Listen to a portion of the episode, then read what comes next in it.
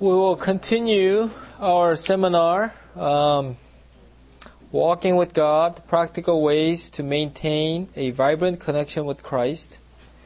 And the title this time will be Eyes Wide Open but Not Seeing. Let's bow our heads for prayer. Dear Heavenly Father, thank you so much once again that, that you've given us this opportunity to study your word. I pray that you will continue to bless us and open our eyes so we can see.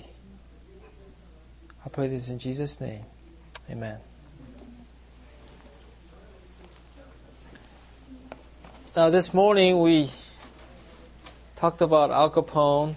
Were you here when we talked about that? and also uh, David. We're going to talk about David a little bit more. But also, but this this time I want to talk about um, start with the story of Elijah, and it's found in 2 Kings chapter six. If you can, if you would turn to 2 Kings chapter six. The first one that we we talked about this morning was about the importance of Bible study, right? Second one was about the importance of witnessing. And you'll see what we're going to talk about as we study our third session. If you look at 2 Kings chapter 6, there's a story that is very familiar to all of us. It's a story about a king, the king of Syria. Verse 8, it says, 2 Kings chapter 6, verse 8. Then the king of Syria warred against Israel and took counsel and took counsel with his servants, saying, In such and such a place shall be my camp. And the man of God sent unto the king of Israel, saying, Beware that thou pass not such a place, for thither the Syrians are come down. And who is this man of God? This is Elijah, right? And the king of Israel sent to the place the man of God told him and warned him of and saved himself there, not once nor twice. Therefore, the heart of the king of Syria was sore troubled for this thing. And he called his servants and said unto them, Will ye not show me which of us is for the king of Israel? And one of his servants said, None, my lord, O king, but Elijah the prophet that is in Israel. Telleth the king of Israel the words that thou speakest in thy bedchamber. So can you imagine this king of Syria so frustrated every time he plans something? The Israelites are ready, right? Why? Because whatever he says in his bedchamber, Elijah could hear. So he tells, listen, the Syrians are planning this, so get ready. You know, in your bedchamber, did you know God hears anything going, everything that is going on? Everything. So, you know, Christianity, true Christianity is found in your bedchamber by yourself. We can be, we can act like Christians here or in, in the church, right? But God knows. Man looks at the outward, outward appearance, but man, I mean God, looks at the heart. He knows exactly what you're thinking. You may be just sitting here, but maybe you, you, may, you may be thinking about dinner plans, you know? I don't know, but God, I don't know, but God knows. Anyway, so this king is frustrated. So he said, There's a spy here. So tell me who the spy is. So one of the men said, What? It's none of us. It's Elijah, the prophet. And so, and he said, Go and spy where he is, that I may send and fetch him. And it was told him, saying, Behold, he is in Dothan. Therefore sent he there horses and chariots and a great host, and they came by night and compassed the city about. And when the servant of the man of God, this is servant of Elijah, okay, was risen, Elisha was risen early, gone forth, behold, and hosts compassed the city both with horses and chariots. And his servant said unto him, Alas, my master, how shall we do? Can you imagine one Sunday morning, you get up and you look outside, there are these uh, Al Qaeda, maybe uh, 400 of them with tanks around your house. How would you feel? I don't think you're going to go, well, I'm going to go back to bed. well, I'm going to go, what am I going to have for breakfast? So he is scared to death, right? Would you blame him for that? So he goes to Elijah and says, Master, what are we going to do? Look at all these. Look at what he says. Verse 15. He answered, Fear not. For they that be with us are more than they be with them. Can you imagine that? But this is the verse that I want you to focus on, verse 17. It says this And Elijah prayed and said, Lord, I pray thee, open Open his eyes that he may see. And the Lord opened the eyes of the young man, and he saw. And behold, the mountain was full of horses and chariots of fire round about Elijah. Now, this is something that you have to understand. Look at this verse very carefully, okay? And Elijah prayed and said, Tell me where I'm misreading this place, okay? Elijah prayed and said, Lord, I pray thee, open our eyes that we may see. What?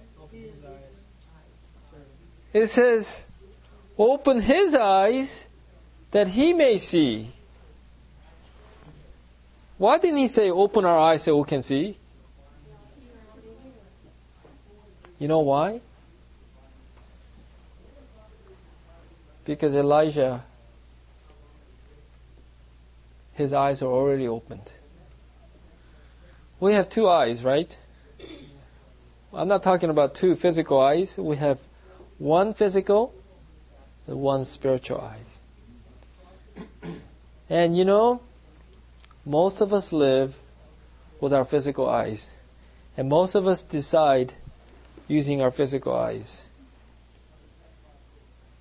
But God doesn't want us to do that. Our spiritual eyes is called faith. Eyes of faith. Is seeing through the eyes of God. You know, when Saul he was he went around killing the Jews, I mean killing the Christians, right? With his eyes open. But when did he really see the truth? When he became blind. right? When he became blind. That's why this is so significant here. Godly men, godly people, they live with their spiritual eyes. That's why he said, Open the eyes of my servant. He didn't have to, he didn't say, open my eyes so I can see. You know, there was a, um, a, a ship in St. Lawrence River going at a very, very fast speed. And the, the problem was there was a very, very dense fog. You could just barely see outside. And so the passengers were very upset, saying, This captain is very reckless because, you know, we're going to get killed. You know, how can you go this fast? And they saw all the, uh, I guess, the uh, the crew crewmen, and they were just calm and, you know, greeting people and and so these passengers were saying, why are you, don't you feel like, why are you so calm? Don't you feel like your captain is reckless? And they said, no. Because where captain is, where he sits, is high above. So he's above the fog. He can see miles ahead where we're standing, where we're sitting, we can only see fog. But where captain is, is clear. So these passengers were traveling with their physical eyes, right? With their own eyes, making decisions. Whereas the crewmen were traveling through the eyes of the captain. That's why they were they need not worry. That's why they were calm. You see that? When we live our life, how do we live?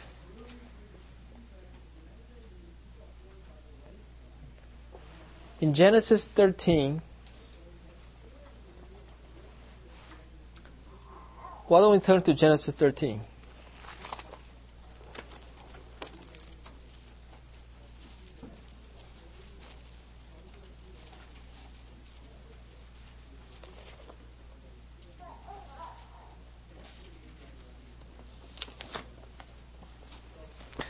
Genesis 13,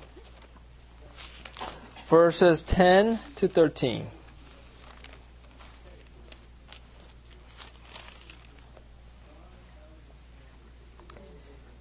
You know, Lot and Abraham were relatives, right? Lot, I mean, Abraham was Lot's uncle. And you know, basically, Abraham took care of Lot. But there was some quarrel in the family, so they decided to separate. And Abraham, being gracious, told Lot, You choose. If you go to the right, I'll go to left. If you go to north, I'll go to south. So you choose. Very gracious man. And you know, did you know at that time, probably the most beautiful place in this entire earth you know where that was? Was Sodom and Gomorrah. Did you know that? Let's look at this. Genesis 13, verses 10. We'll just read, we'll just read verse 10. It says, Lot lifted up his eyes and beheld all the plains, plain of Jordan, that it was well watered everywhere before the Lord destroyed Sodom and Gomorrah even as the garden of the Lord. It was like Garden of Eden. And he saw this, all these business opportunities and all these incredible things. Beautiful. I mean, it was no brainer, you know. He said, This is where I'm going to go.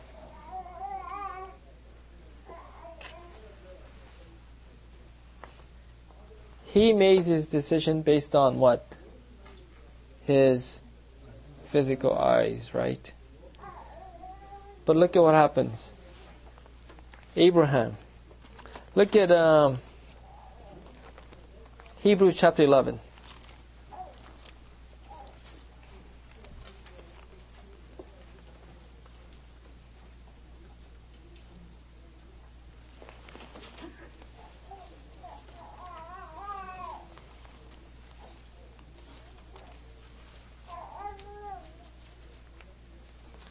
Verse 8 to 10.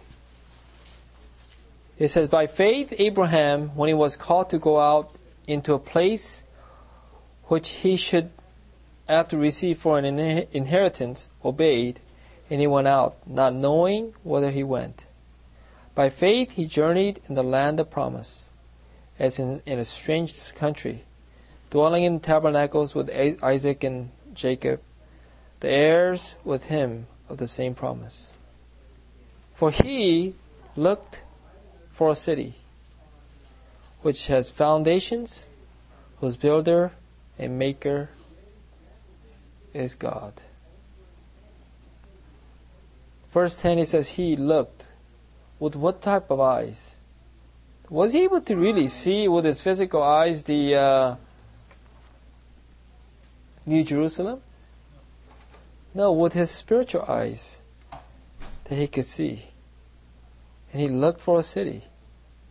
And in verse 16 it says, Now they desire the better country that is at heavenly, wherefore God is not ashamed to be called their God, for he has prepared for them a city.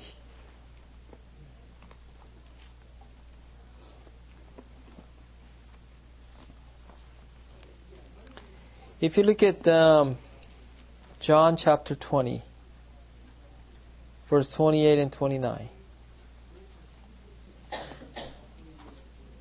No, just uh, verse, chapter 20, verse 29.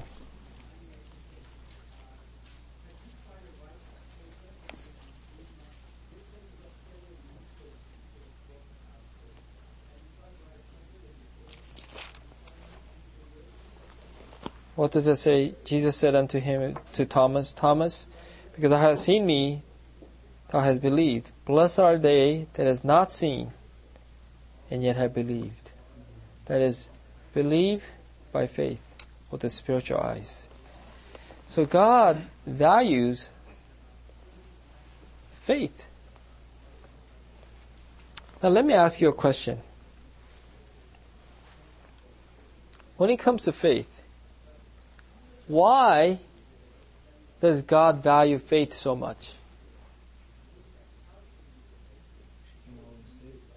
Hmm? You can't always save, so you have to go Okay, that's true, but trust. trust. But what's what you know? So what's the big deal about trust and all these things? I mean, why does God want us to have complete trust in Him on this earth? It makes you more dependent and gives Him more like freedom to work for you because you, can't do it by yourself. Okay. But why couldn't He give us all the power in the world to do all these things ourselves?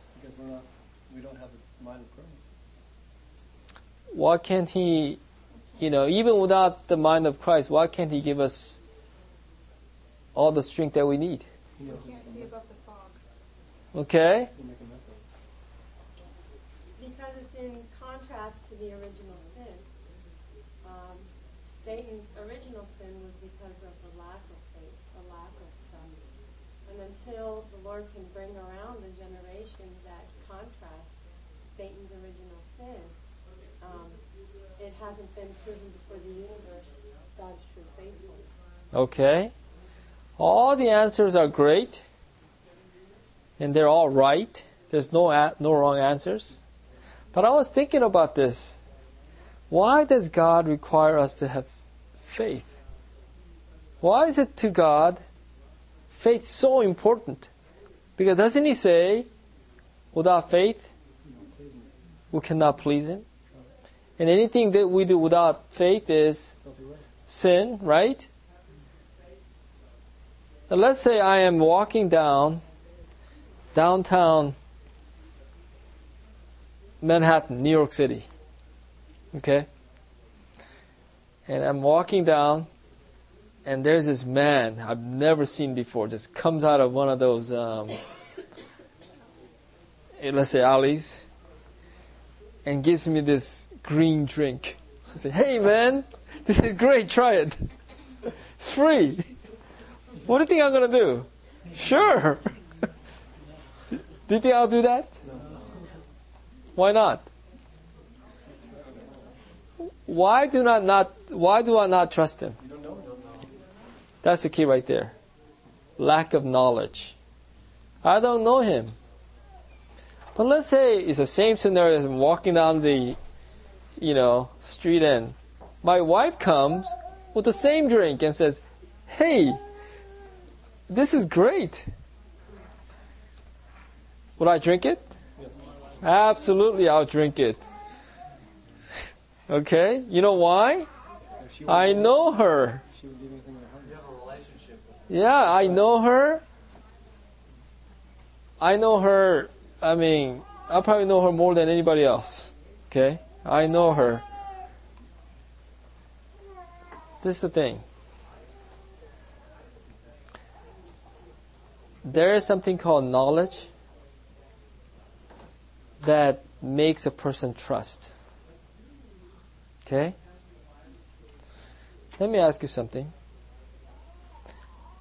Will we ever be in the same level as God? No. How long will it, do you think it'll take for us to be like God in terms of knowledge? It'll never happen. You believe that? It will never happen? Not the same level of God. We're equal. That'll never happen throughout eternity, right? So there will always be a gap between God and us. Isn't that true? Mm-hmm. Throughout eternity. The gap is not this much. It's it's huge, That's where the problem started. Right? Lucifer wanted to be like God. See, the thing is, Adam and Eve did not know God because there was a gap in knowledge. That gap throughout eternity will be always there. Isn't it true? Mm-hmm. But that gap can only be filled by faith. Okay?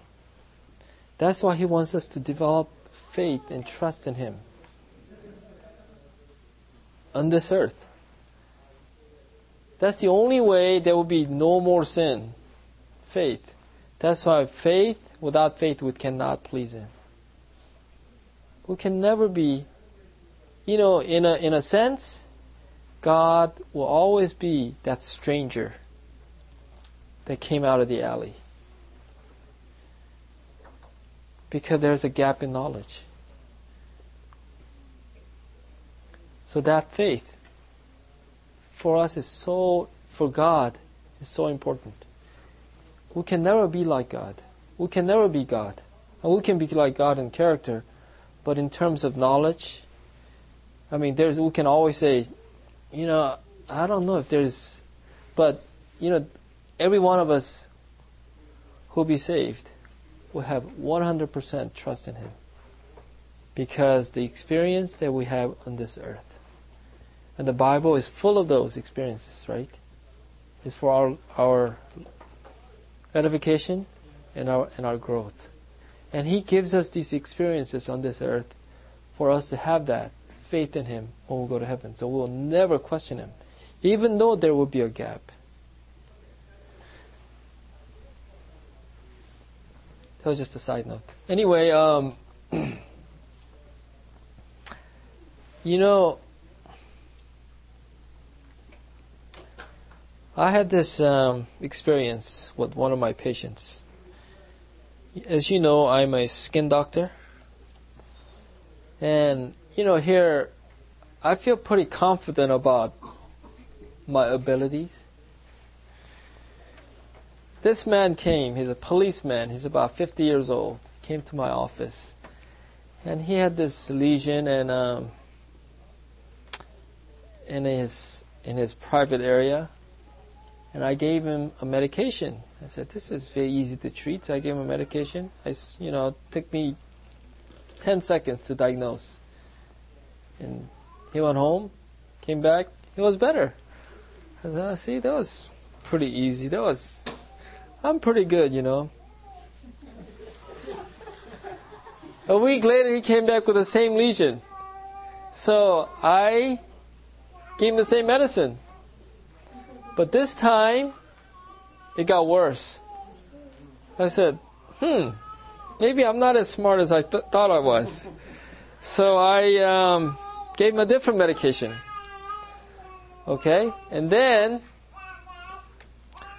he came back and it was worse. And so I did some biopsies. I got skin samples and I got some cultures and virus, viral cultures and bacterial cultures and all these things. Send it off to the lab. It came back very non-specific. You know what that means, non-specific? That means they don't know. and so I didn't know. And this started spreading to his legs.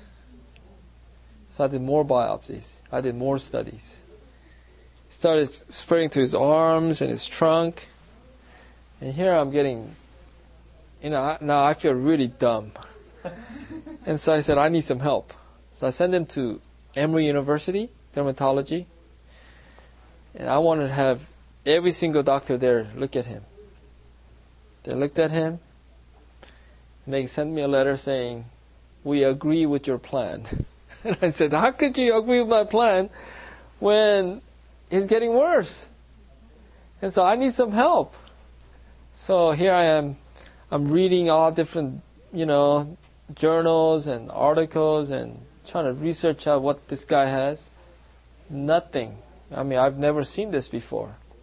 It kept getting worse. He started getting these ulcers. And it was black on top. I mean, having holes everywhere. And he, remember, he's a policeman. His finger became about two or three times his size. It was swollen and he couldn't put his finger in the trigger. And so he was about to lose his job. Okay? And he keeps coming back. I was hoping that he doesn't come back, but he just kept coming back. And so he went back, I sent him back to Emory University, and they had something called grand rounds, where what that is is they have a bunch of doctors and residents come and see him, and then they discuss him. They sent me another letter saying they really don't have anything to add because I did all the tests, you know, they were going to do. And actually, they, I think they repeated some of my tests. And all came back to be exactly the same, still non-specific. They don't know what to do. And I'm starting, I'm using all different medications. Just kept getting worse. This went on for almost two years. Can you imagine the suffering of this man? And here, only thing I want to do is just get rid of him because he was just, I just couldn't figure this guy out. It's getting worse and worse. And um, he said, Can you send me to somebody, some other dermatologist around here? Said, I'll send you to anywhere. you know? So I sent him to another dermatologist in Chattanooga and he did seven biopsies.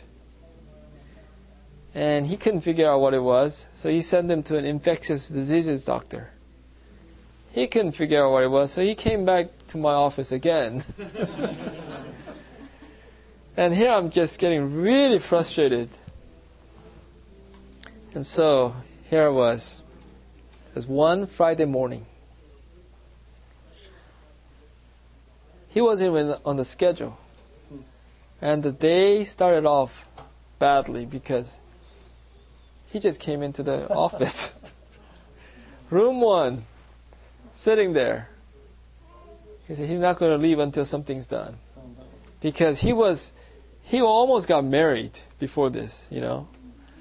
But, you know, that broke apart and he's about to lose his job and if he doesn't have a job, he won't have any insurance. Not only that, he has all these things.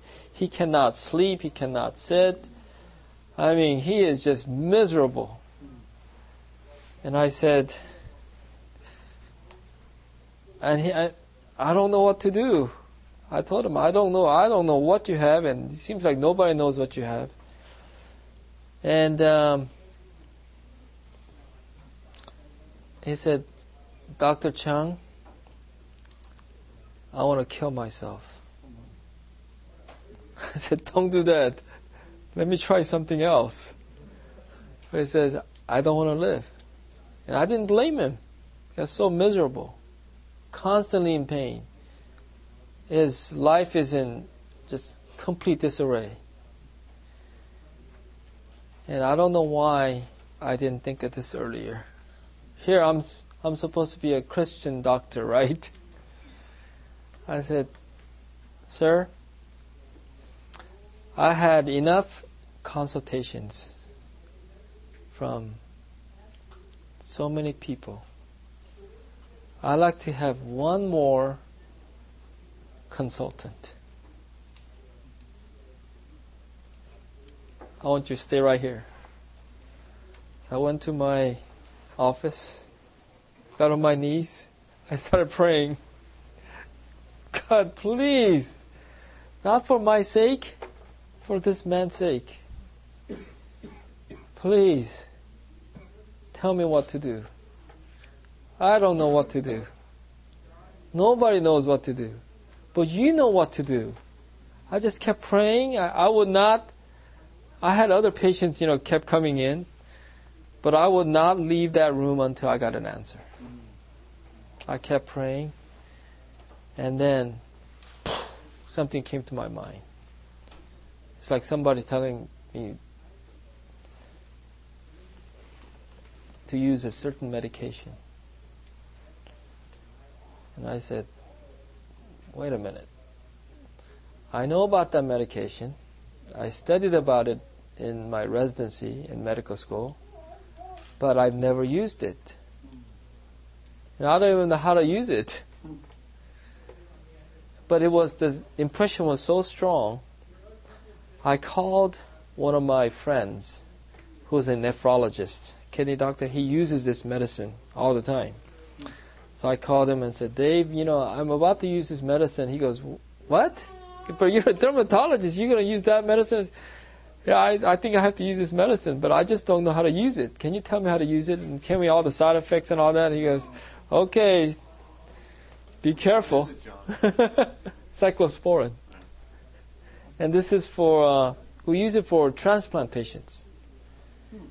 But this could be infectious. If it's infectious, it can get worse. You know what I mean? So I went to him and said, Sir, I just had a consultation and I feel like this is the medicine you need to use. And this, but I'm going to warn you all the side effects. I told him all the side effects that could happen. And also, I told him you might even die if it's the wrong medicine. Then he said, You know, I want to kill myself anyway. What's the big deal? so I'll try it, anything. He came back about a week or week and a half or two weeks later. He was completely better. I can't, I just go. And I said, why didn't I pray before? That should have been the first thing. Now, after that experience, first thing I do when I go, go, to, go to work is have prayer with all the staff we need to pray. Because without prayer, I mean, we think, you know, sometimes we get so cocky and self-confident that we don't, we don't even know what we don't know, you know? And so, you know, you know, before he always says, Dr. Chung, I know you're trying. Thank you so much. And he leaves. Very kind man, you know. Now he says, Praise the Lord. he used to give me credit, now he gives God's credit, you know. And you know, he gave a testimony at his church about how God saved his life through that medicine.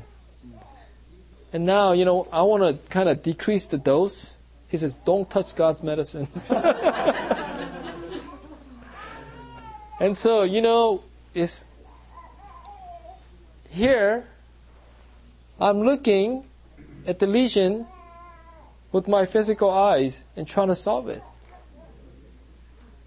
But I needed to, I needed to, from the day one, for His sake, I should have seen through the eyes of God. Through prayer. Through faith. Right? You know, I tell you, a lot of times we use prayer as a last resort, don't we? That should be our first resort. Let me read something here about prayer.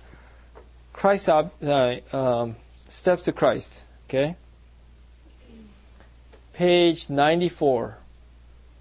Why should the sons and daughters of God be reluctant to pray when prayer is the key in the hand of faith to unlock heaven's storehouse where are treasure the boundless.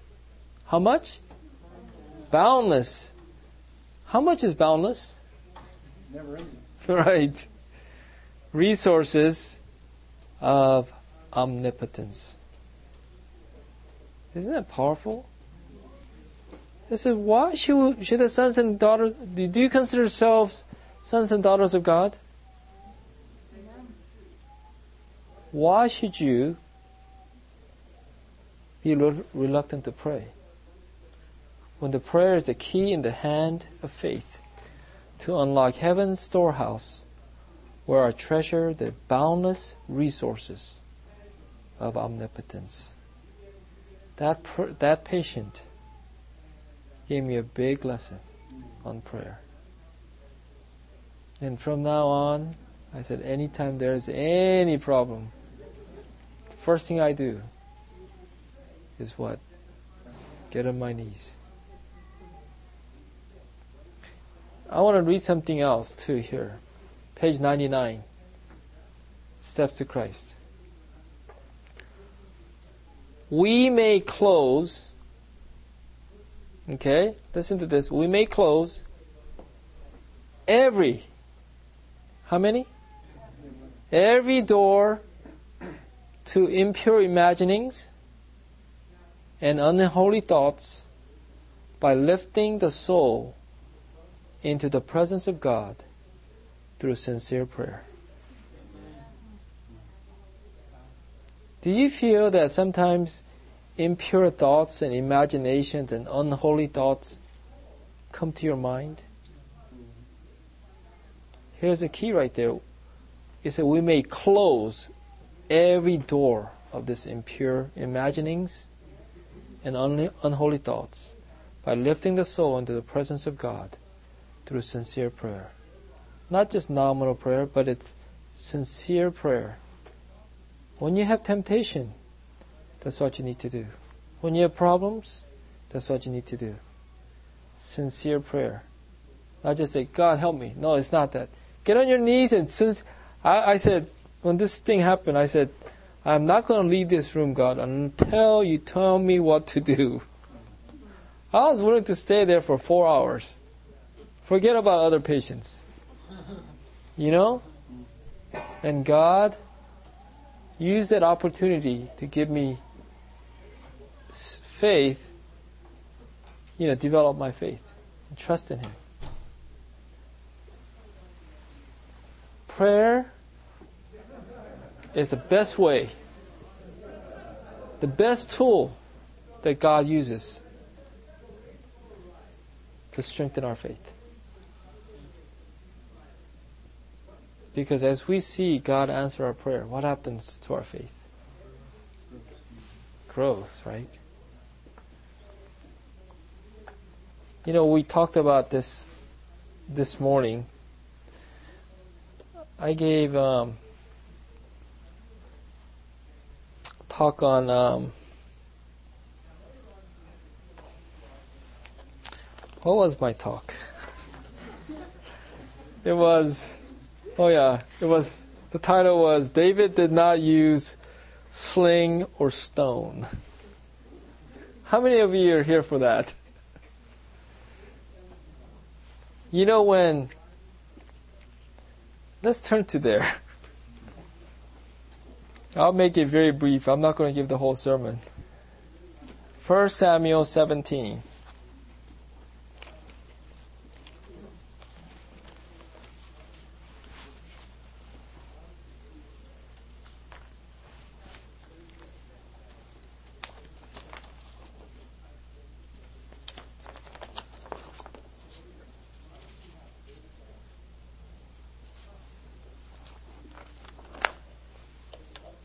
Here was um, Goliath. He was 12 feet tall and weighed about 2,000 pounds. And he comes out, he's a giant from Philistine. For 40 days, he challenges the Israelites. Okay? And if you look at chapter 17 of 1 Samuel, verse 24, it says, All the men of Israel, when they saw the man, Goliath, fled from him and were sore afraid.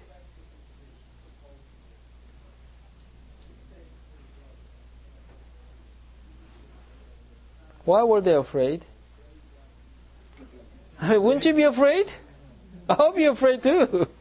Here's a, you know, guy like two times, maybe two times taller and, you know, maybe what, eight times bigger than yours, bigger than you, and say, "Come and fight me."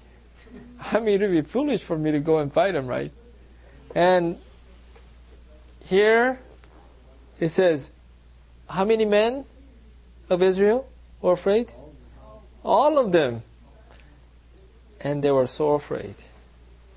And they fled from him. Every time he comes out, are just running away. I can just imagine that, you know. He comes out for 40 days, he comes out, and all the men goes, let's go, you guys again. There he comes again. I mean, he's doing that. And here is um, David. He was about 17 years old, probably about my height, you know, five, seven, five, eight and a half, and uh, weighing about. Uh, you know, I don't know, 140, 150 pounds. And um, he sees, he hears this giant, you know. And, you know, compared to him, I mean, he's just nobody. And he doesn't, I mean, here he is, here is um, Goliath, covered from head to toe with brass, right? But look at this. David goes without any arms.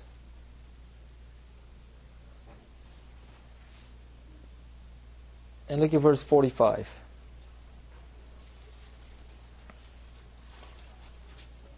Let's look at verse 44 first. It says, The Philistine said to David, Come to me, and I'll give thy flesh unto the fowls of the air, and to the beasts of the field.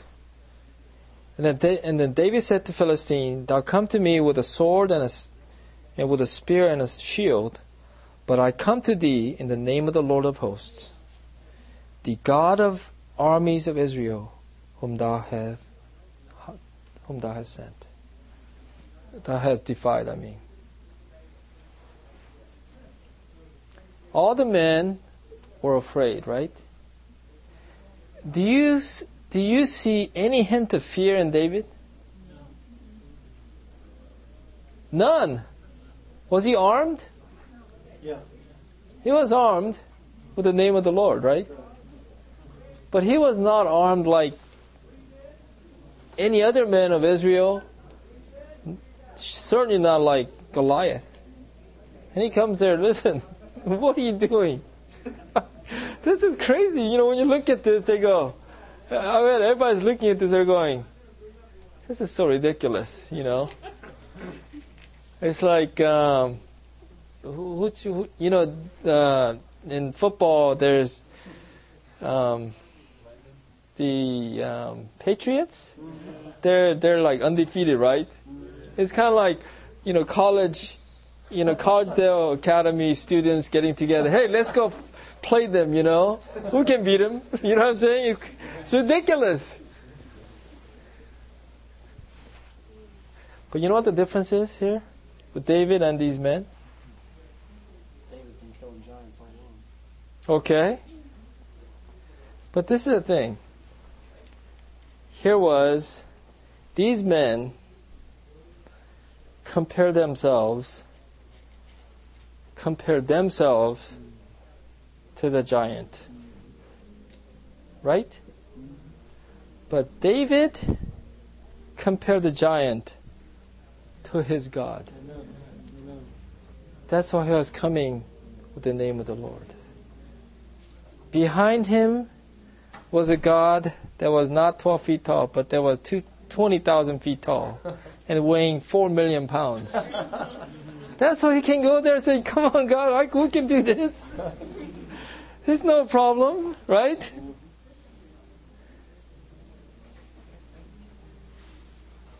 Could he see God physically? But he saw with his spiritual eyes. As we can. We can. God, we can do this. Actually, you can do this. But the other man, how can I destroy? You know what I'm saying? But we do the same thing. There's a problem. We go, I can't solve this. You know, this man suffered for two years because of my lack of faith, my lack of dependence on God. And I can kick myself for that. This man suffered because of my lack.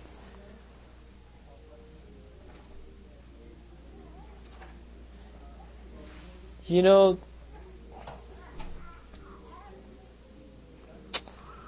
do you know where Titanic was built? In Belfast Island, Ireland. They were so proud. It was considered the greatest ship ever built. And you know, they said this ship is so strong, they're so proud. And they say, not even God can sink this ship, right? In their first voyage across the Atlantic, it hit an iceberg and it sank, right? You know what? 16 of their finest engineers of that city went down with the ship. And that following Sunday, you know, that whole city was in mourning. That following Sunday, there happened to be a famous preacher from America who was there in that city. And the, all the important people, the governors and the dignitaries, everyone came to hear him speak on that Sunday morning. And his title was The Unsinkable Ship. He preached not about the Titanic, but about a little boat on the Sea of Galilee in the middle of the storm that could not sink because there was Jesus there. Let's say you were given a choice. Say, you know what, there's going to be a big storm and there'll be maybe some icebergs. And I tell you what, I'm going to give you a choice. You can go with this boat, Titanic, or this little, fishing boat. Which one would you take? What would you do? Huh? I'm sure every one of us would go, there's, let's all go into the big ship, right? But you know what? With our physical eyes, we'll choose that big ship. But we have to say, with our spiritual eyes, where is Jesus? I don't know where Jesus. Is. I want to. I want to. I want to go where Jesus is. If Jesus were on the Titanic, I'll be in there too. You know what I mean?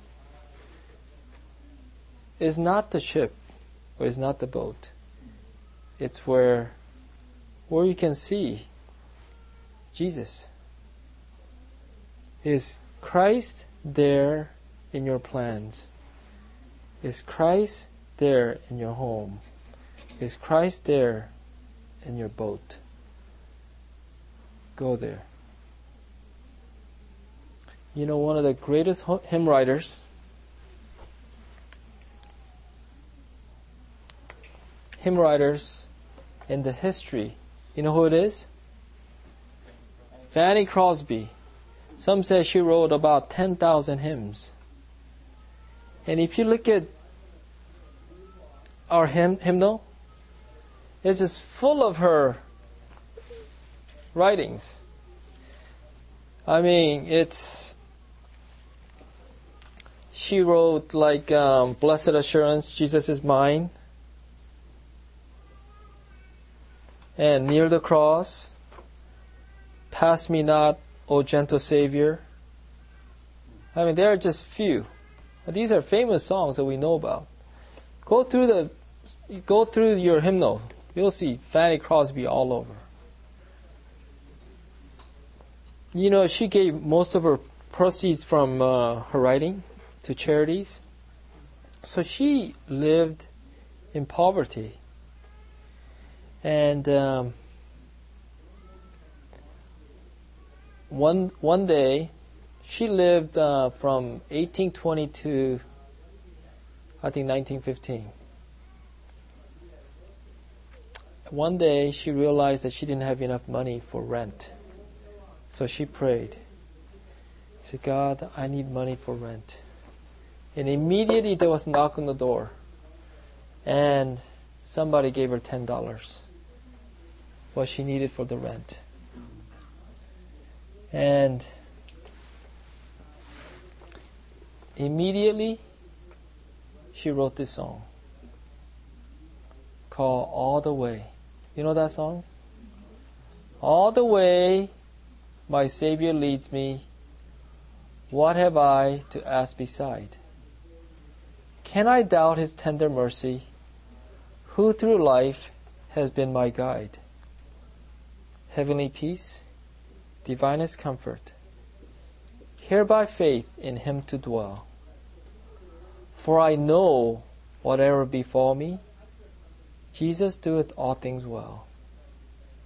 For I know whatever befall me, Jesus doeth all things well. All the way my Savior leads me, cheers each winding path I tread, gives me grace for every trial, feeds me with the living bread. Though my weary steps may falter, and my soul a thirst may be, gushing from the rock before me, lo, a spring of joy I see. Gushing from the rock before me, lo, a spring, spring of joy I see. All the way my Savior leads me, all the fullness of His love, perfect rest to me is promised in my Father's house above.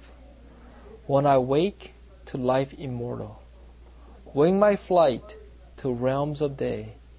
This my song through endless ages. Jesus led me all the way. This my song through endless ages. Jesus led me all the way. This godly lady, she lived a life of 95 years.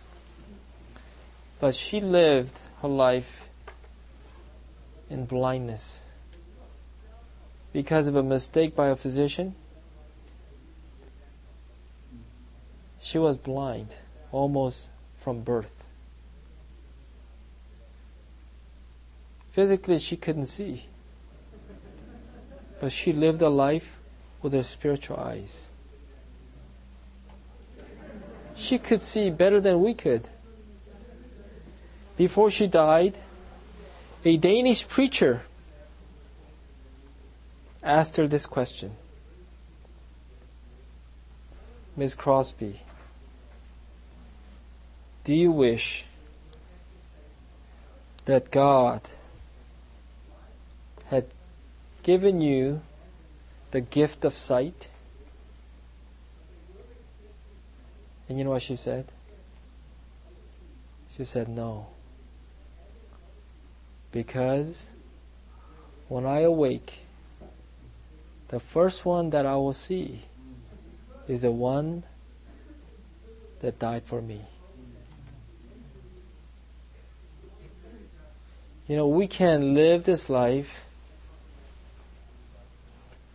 always complaining, always worrying, because what we see physically is not too appealing, too much for us. But God wants us to live with our spiritual eyes. I like to pray. Open all of our eyes so we may see.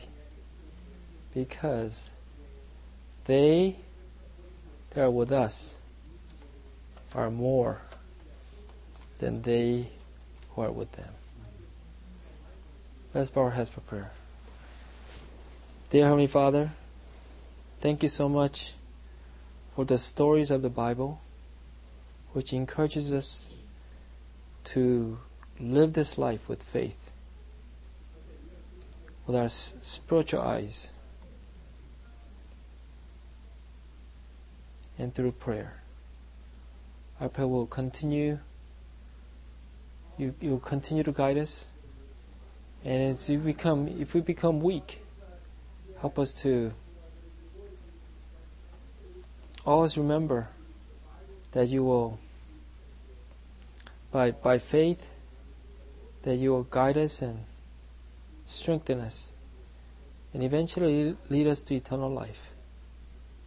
Thank you for answering our prayer. In Jesus' name, amen.